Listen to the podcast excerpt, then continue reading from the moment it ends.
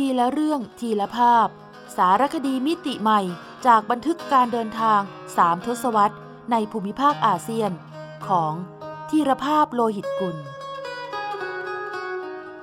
อ่านโดย สมปองดวงสวัย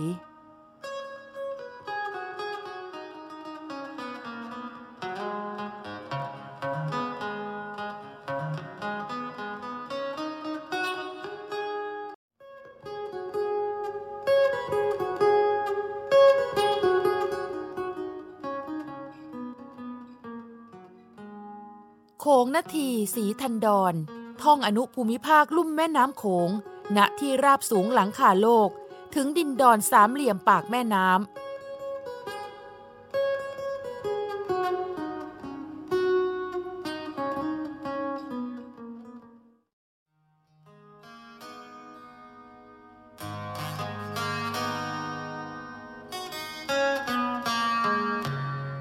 หลงอดีตสู่ต้นทานล้านนา ณชัยบุรีสีเชียงแสน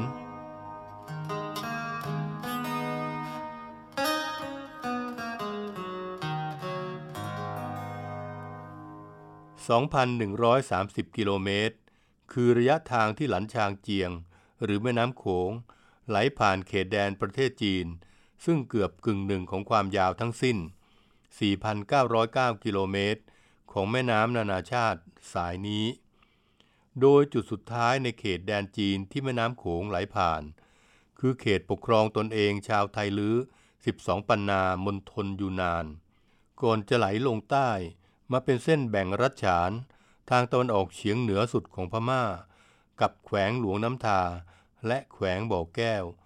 ทางตะวันตกเฉียงเหนือสุดของลาว ก่อนจะพุ่งลงมาสัมผัสเขตแดนไทยเป็นจุดแรก ณอำเภอเชียงแสนจังหวัดเชียงรายอำเภอที่มีการจัดงาน วัฒนธรรมสัมพันธ์ลุ่มน้ำโขง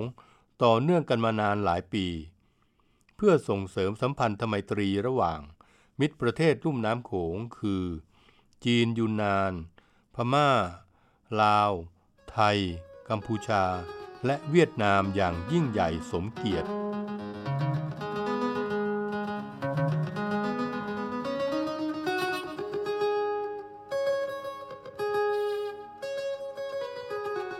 ที่น่าสนใจคือ เชียงแสนได้ชื่อว่าเป็นต้นทานของอาณาจักรล้านนา ก่อนจะขยับขยายไปยิ่งใหญ่ ณนบบุรีศรีนครพิงค์เชียงใหม่ เป็นอาณาจักรที่มีชาวไทยยวน หรือโยน เป็นเผ่าพันธุ์ผู้สร้างบ้านแปลงเมืองขึ้นมาทว่าทุกวันนี้เราจะหาไทยยวนแท้ๆได้ยากเต็มที เพราะช่วงที่อาณาจักรล้านนา มีศูนย์กลางอยู่ที่เชียงใหม่ เคยตกเป็นประเทศราชของพม่า นานนับ 200 ปี ชาวไทยยวนแท้ๆ ถูกพม่ากวาดต้อนไปจนเชียงใหม่แทบเป็นเมืองร้าง ผู้คนที่มาตั้งรกรากอยู่ในเชียงใหม่ เชียงรายในระยะหลัง ส่วนใหญ่เป็นไทยใหญ่ ไทยลื้อ ไทยขืน ถูกกวาดต้อนมาโดยพระยากาวิละ ในยุคเก็บผักใส่ซ้า หรือตะกร้า เก็บข้าใส่เมือง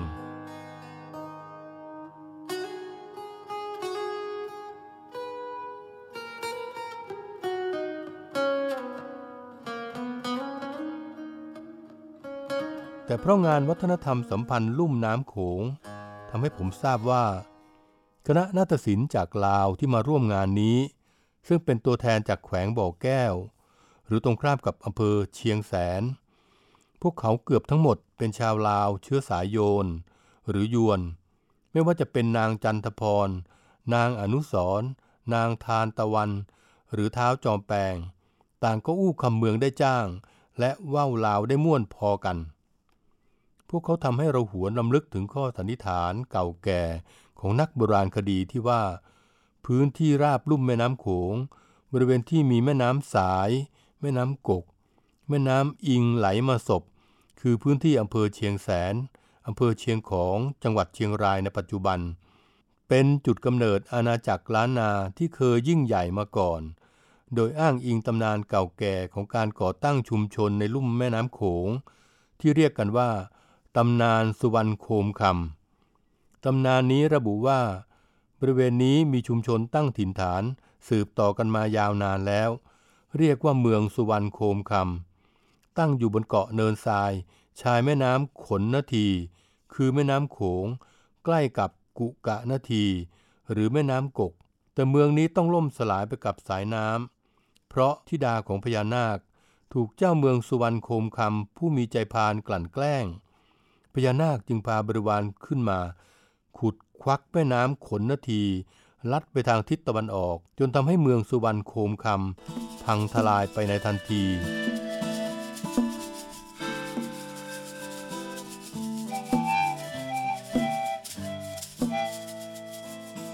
จากตำนานนี้นักประวัติศาสตร์สันนิษฐานว่า เมืองสุวรรณโคมคำชุมชนแรกเริ่มสุดของล้านนา ตั้งอยู่ริมแม่น้ำโขงฝั่งลาว ตรงข้ามกับบ้านสวนดอกอำเภอเชียงแสนในปัจจุบันโดยตรวจสอบจากภาพถ่ายทางอากาศ ซึ่งก็คือถิ่นฐานบ้านเกิดของนาง จันทพร นางอนุสรนางทันตะวันนั่นเอง ครั้นหมดยุคสุวรรณโคมคำก็มีชนกลุ่มตระกูลไทย หรือไตอพยพเข้ามาอยู่บริเวณนี้นำโดยสิงหนวัดกุมาร อพยพผู้คนมาสร้างเวียงในลุ่มน้ำกก เรียกว่า เวียงโยนกนาคพันธ์เพราะเชื่อกันว่า เวียงนี้มีพญานาคมาช่วยสร้าง เรียกสั้นๆว่า เวียงโยนก อันเป็นที่มาของการเรียกชนกลุ่มนี้ว่า พวกโยน หรือโยนก รากเง้าเผ่าพันธุ์ของชาวล้านนา หรือไทยยวนที่เชียงรายเชียงใหม่ เวียงโยนกนาคนคร รุ่งเรืองอยู่นาน ก็ถึงการล่มสลาย ตามตำนานว่าเหตุเพราะชาวเมืองไปจับปลาไหลเผือกมากิน ทำให้เกิดพายุฝนฟ้าขนอง แผ่นดินสะเทือนเลื่อนลั่น เวียงจึงล่มสลายกลายเป็นหนองน้ำเรียกว่า เวียงหนองล่ม ปัจจุบันคือทะเลสาบเชียงแสน ไม่ไกลจากตัวอำเภอเชียงแสนเท่าใดนัก เป็นแหล่งท่องเที่ยวที่ได้รับความนิยมในกลุ่มผู้รักธรรมชาติ เพราะในฤดูหนาวจะมีนกอพยพจากแดนไกล บินลงมาพักพิง หนองน้ำอันใสสะอาด และสงบเงียบแห่งนี้ เป็นจำนวนมาก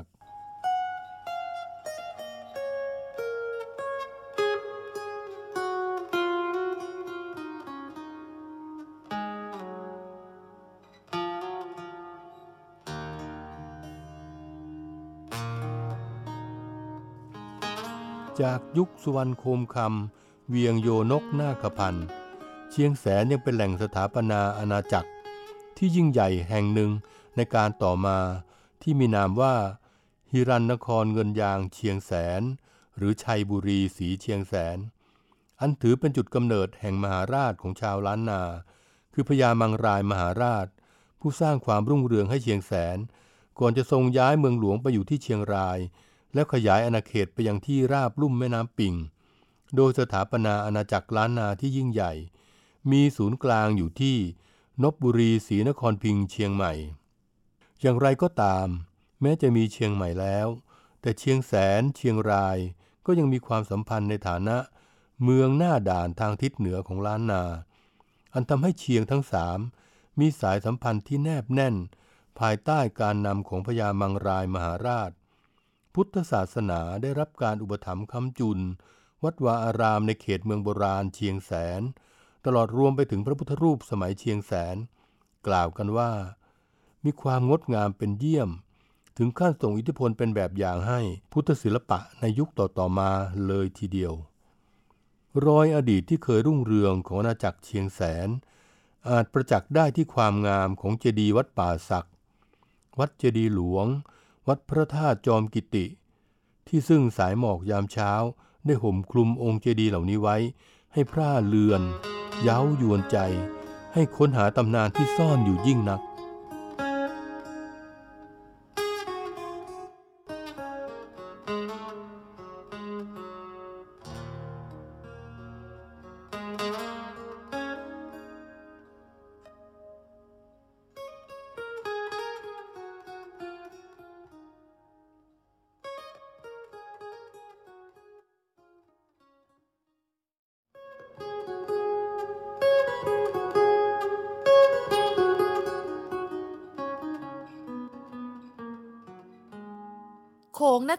ศรีทันดอนท่องอนุภูมิภาคลุ่มแม่น้ำโขง ณ ที่ราบสูงหลังคาโลก ถึงดินดอนสามเหลี่ยมปากแม่น้ำ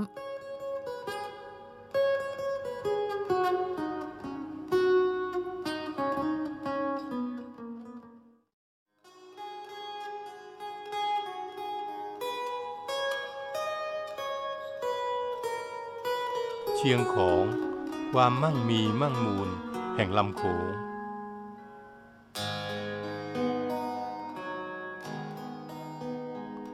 จากจุดแรกที่แม่น้ำโขงหรือน้ำของ สัมผัสเขตแดนสยามประเทศ ที่อำเภอเชียงแสนจังหวัดเชียงราย จากนั้นสายน้ำก็หักโค้งข้อศอก มุ่งสู่ทิศตะวันออก ผ่านอำเภอที่มีชื่อบ่งบอกว่าเป็นชุมชน แห่งลำน้ำของโดยแท้ นั่นคืออำเภอเชียงของ ภูมิลักษณ์ของแม่น้ำโขงบริเวณนี้ สลับซับซ้อนด้วยดอน หรือเกาะแก่ง และคอน หรือบริเวณที่น้ำไหลไปเป็นร่องลึก โดยเฉพาะคอนผีหลง ในเขตอำเภอเชียงของ เป็นร่องน้ำลึกที่มีความยาวถึงราวหนึ่งกิโลเมตร ในอดีตมักมีศพลอยมาติดบริเวณนี้ ชาวบ้านจึงเรียกขานคอนผีหลง แต่ก็มั่งมีมั่งมูลด้วยพืชน้ำกว่า 200 ชนิด อันเกิดจากสายน้ำโขง พัดพาเอาตะกอนดิน หรือฮิวมัส อันเป็นปุ๋ยอย่างวิเศษมาติดอยู่ตามคอนโดยเฉพาะสาหร่ายน้ำจืด ที่ชาวบ้านเรียกไก่นำมาทำอาหารจานเด็ดได้สารพัด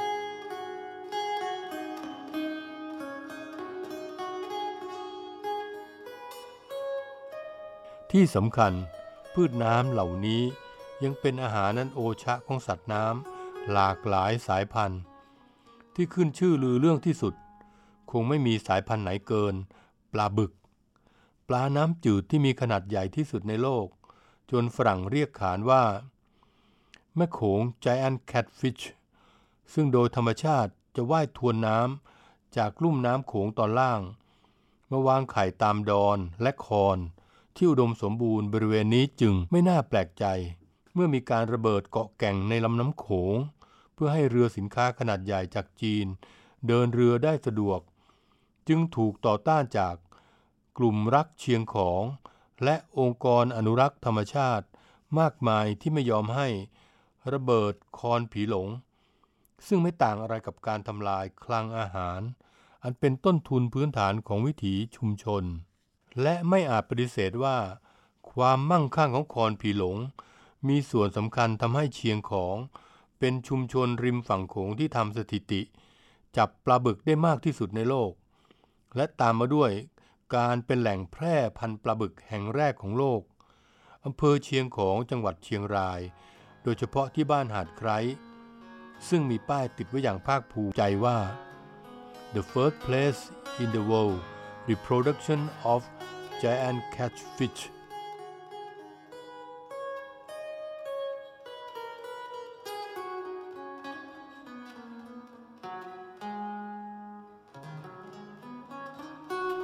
ราะหมู่บ้านอันเงียบสงบริมฝั่งโขง เขตอำเภอเชียงของแห่งนี้ คือถิ่นฐานของพรานปลาบึก ผู้เก่งฉกาจขนาดดูฟองคลื่น ที่ผิวน้ำก็รู้ว่าเป็นปลาอะไร กระทั่งรู้ว่าเพศใด และเคยทำสถิติ จับปลาน้ำจืดที่มีขนาดใหญ่ที่สุดในโลก น้ำหนักเฉลี่ยเกิน 200 กิโลกรัมขึ้นไป อย่างปลาบึกได้มากถึง 69 ตัว ในปีพุทธศักราช 2533 ทั้งยังส่งมอบปลาบึกเพศผู้ตัวแรกที่จับได้ในแต่ละปี ให้กรมประมง รีดน้ำเชื้อเก็บไว้เพาะขยายพันธุ์ต่อไป ได้อีกนับล้านล้านตัว ปลายเดือนเมษายนเข้าสู่ฤดูวางไข่ของปลาบึก เป็นช่วงเวลาที่พรานปลาควรจะไปรวมตัวกันคึกคัก ที่ดอนแวง เกาะกลางลำน้ำโขงระหว่างบ้านหาดไคร้กับบ้านห้วยทราย แขวงบ่อแก้วฝั่งลาว แต่วันนี้กลับมีเพียงเรือหาปลาขนาดเล็กไม่กี่ลำ อวนจับปลาบึก ความยาวกว่า 200 เมตร ที่ชาวบ้านเรียกมอง บางผืนถูกแขวนสงบนิ่งอยู่ใต้ถุนบ้าน ส่วนมองอีกกว่า 60 ผืน กองรวมเป็นพเนินอยู่ในห้องกระจก ไม่ไกลจากป้ายประกาศแห่งความภาคภูมิใจ ในห้องนั้นยังมีซากปลาบึกสตัฟตั้งโชว์ไว้ตัวหนึ่ง เสมือนเป็นตัวแทนปลาบึกตัวสุดท้าย ที่จะถูกล่าโดยพรานปลาแห่งหาดไคร้ เพราะมองทั้งหมดในห้องนี้ คือเครื่องมือทำกิน ที่บรรดาสมาชิกชมรมปลาบึกเชียงของ ขายให้กับเครือข่ายอนุรักษ์ รุ่มน้ำโขง เป็นสัญลักษณ์การยุติจับปลาบึกในแม่น้ำโขงเขตจังหวัดเชียงราย โดยเฉพาะที่บ้านหาดไคร้ ซึ่งขึ้นชื่อมาแต่ไหนแต่ไรว่า มีภูมิปัญญาในการจับปลายักษ์ ได้เก่งกว่าใครในลุ่มน้ำนี้ อันเนื่องมาจากสารพันปัญหาที่รุมเร้าลำน้ำโขง ตั้งแต่การสร้างเขื่อนกั้นแม่น้ำโขงในประเทศจีน การระเบิดแก่งหินกลางลำน้ำโขง ไปจนถึงการสร้างค่านิยมผิดๆว่ากินเนื้อปลาบึกแล้วอายุจะยืน สติปัญญาจะเฉียบแหลม เพราะเป็นปลาเทพเจ้า เหล่านี้ล้วนส่งผลคุกคามปลาบึก ซึ่งเป็นสัตว์ใหญ่ที่อ่อนไหว ต่อการเปลี่ยนแปลงของระบบนิเวศ โดยเฉพาะการระเบิดแก่งหิน คือการทำลายแหล่งวางไข่ของปลาบึก อย่างโหดร้ายที่สุด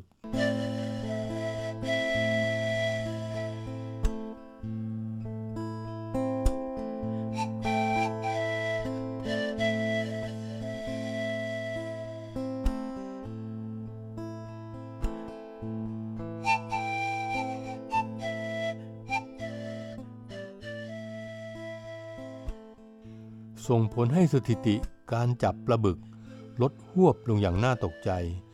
จาก 69 ตัวในปี 2533 เหลือเพียง 4 ตัวในปี 2540 จนสหภาพสากลว่าด้วยการอนุรักษ์ ขึ้นทะเบียนปลาบึกในบัญชีแดง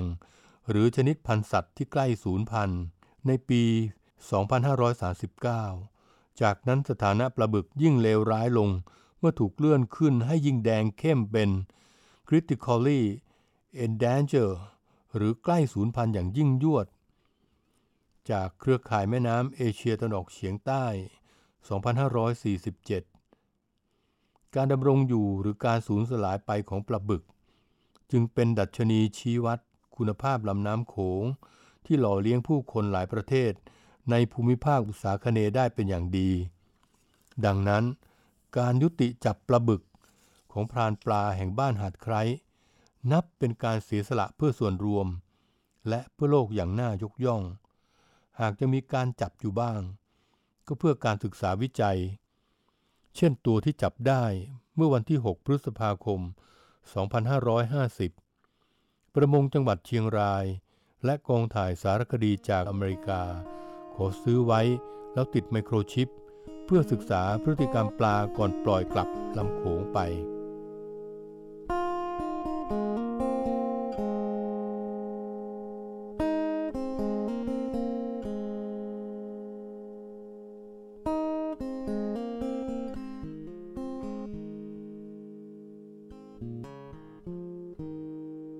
หาดไครถือเป็นแบบอย่างดีงามของชุมชนที่อิงแอบธรรมชาติอย่างเคารพยำเกรง เพราะนับเนื่องแต่อดีต เมื่อฤดูการจับปลาบึกมาถึง ราวกลางเดือนเมษายน ถึงปลายเดือนพฤษภาคม ก่อนที่พรานปลาจะออกล่าเหยื่อ ชาวหาดไคร้จะพร้อมใจกันจัดพิธี เส้นสวงเจ้าพ่อปลาบึกอย่างเอิกกระเริก ด้วยความเชื่อที่มีมาแต่บรรพชนว่าปลาบึกเป็นสัตว์ใหญ่ที่ไม่ทำร้ายสัตว์อื่น เพราะกินพืชคือไก่ หรือสลายแม่น้ำโขงเป็นอาหาร จึงมีสิ่งศักดิ์สิทธิ์คุ้มครองปลาบึก ก่อนจับต้องขออนุญาตและขอสมาลาโทษ ที่จำเป็นต้องจับเป็นอาชีพเลี้ยงปากท้อง เครื่องมือจับปลาบึกสมัยก่อนคือกวัก มีรูปร่างคล้ายถุงขนาดใหญ่ เส้นผ่าศูนย์กลางราว 3 เมตร ยาว 5 เมตร ต้องอาศัยความสามารถที่น่าทึ่ง บวกกับความอดทนเป็นยอด ในการเฝ้าสังเกตฟองคลื่นที่ผิวน้ำเป็นคืนเป็นวัน จึงจะจับปลาบึกได้ จนถึงกับมีการตั้งสมญานาม ให้พรานปลาในตาคมว่า เสือตาไฟ ก่อนที่จะพัฒนาเครื่องมือจับปลาบึกมาเป็นมอง ขนาดยาวกว่า 200 เมตร ขึงขวางลำน้ำโขงช่วงที่แคบ อย่างบริเวณเชียงของกับห้วยทราย ซึ่งมีความแน่นอนในการจับสูง แต่ใช้ฝีมือและความอดทนน้อยกว่าการใช้กวัก ปัจจุบัน เหล่าพรานปลาแห่งหาดไคร้ยังจัดพิธีบวงสวงเจ้าพ่อปลาบึก ทุกวันที่ 18 เมษายนของทุกปี เพราะถึงแม้จะยุติการล่าปลาบึกแล้ว แต่ก็ยังจับปลาอื่นๆ ในลำน้ำโขง และเชื่อว่า พิธีนี้จะบันดาลความร่มเย็นเป็นสุข ให้หมู่บ้านอย่างยั่งยืน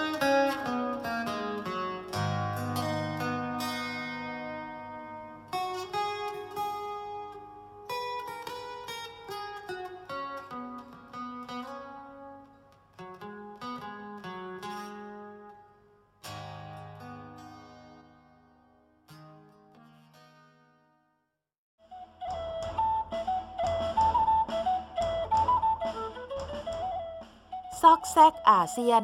ทุกซอกทุกมุมของอาเซียน มีเรื่องราวที่ค้นหาได้ไม่รู้จบ โดย กิติมาพรจิตราธร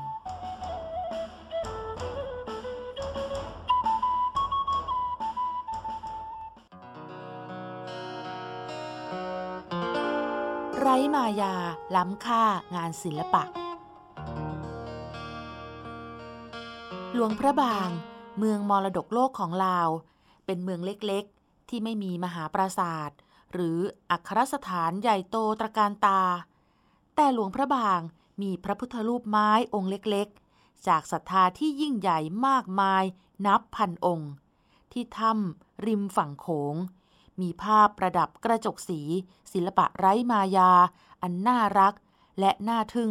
ที่วัดเชียงทอง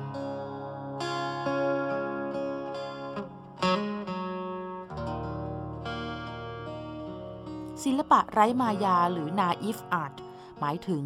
ศิลปะที่ไม่ยึดติดทฤษฎีนะคะ หรือกรอบวิชาการศิลปะสำนักใดเลย เป็นผลงานจากฝีมือและใจอันบริสุทธิ์ของช่างพื้นบ้าน ที่ไม่ได้ร่ำเรียนวิชาศิลปะ สร้างสรรค์งานคล้ายเด็ก ตัดกระดาษสีมาแปะแปะแล้วออกมาดูดีค่ะ ภาพประดับกระจกสีศิลปะไร้มายา สกุลช่างหลวงพระบาง โดยเพียตันหรือพญาตันที่ด้านหลังสิม หรือพระอุโบสถวัดเชียงทอง เมืองหลวงพระบาง เล่านิทานชาดก และนิทานพื้นบ้านล้านช้างหลายเรื่องนะคะ อาทิ เรื่องแม่วัวกับลูกน้อย กล่าวถึงแม่วัวตัวหนึ่งที่รักลูกมาก กลัวไม่มีน้ำนมพอให้ลูกน้อยดื่มกิน จึงตัดใจทิ้งลูกน้อยไว้เพียงลำพัง แล้วออกตระเวนหากินหญ้ากลางป่าใหญ่ แต่มีอันต้องพานพบ เจ้าเสือหิวตัวหนึ่ง แม่วัวรู้ชะตากรรมของตนเองดี จึงร้องขอว่าจะกินฉันก็ได้ แต่ให้ฉันได้ล่ำลาลูกน้อยก่อนได้ไหม เจ้าเสือก็ยอมให้แต่โดยดี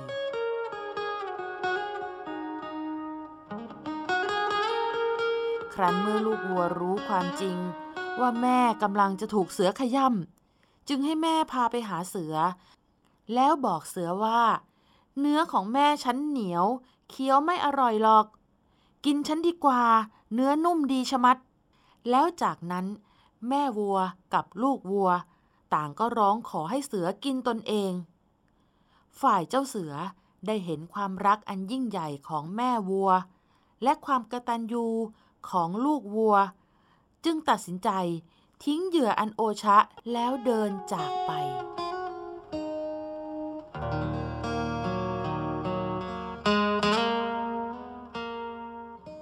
ภาพประดับกระจกสีศิลปะไร้มายาที่วัดเชียงทอง จึงเป็นเสน่ห์ดึงดูดใจให้ผู้ที่ไปเยือนเมืองมรดกโลกหลวงพระบาง ไม่พลาดที่จะไปชมสักครั้งหนึ่งในชีวิตค่ะ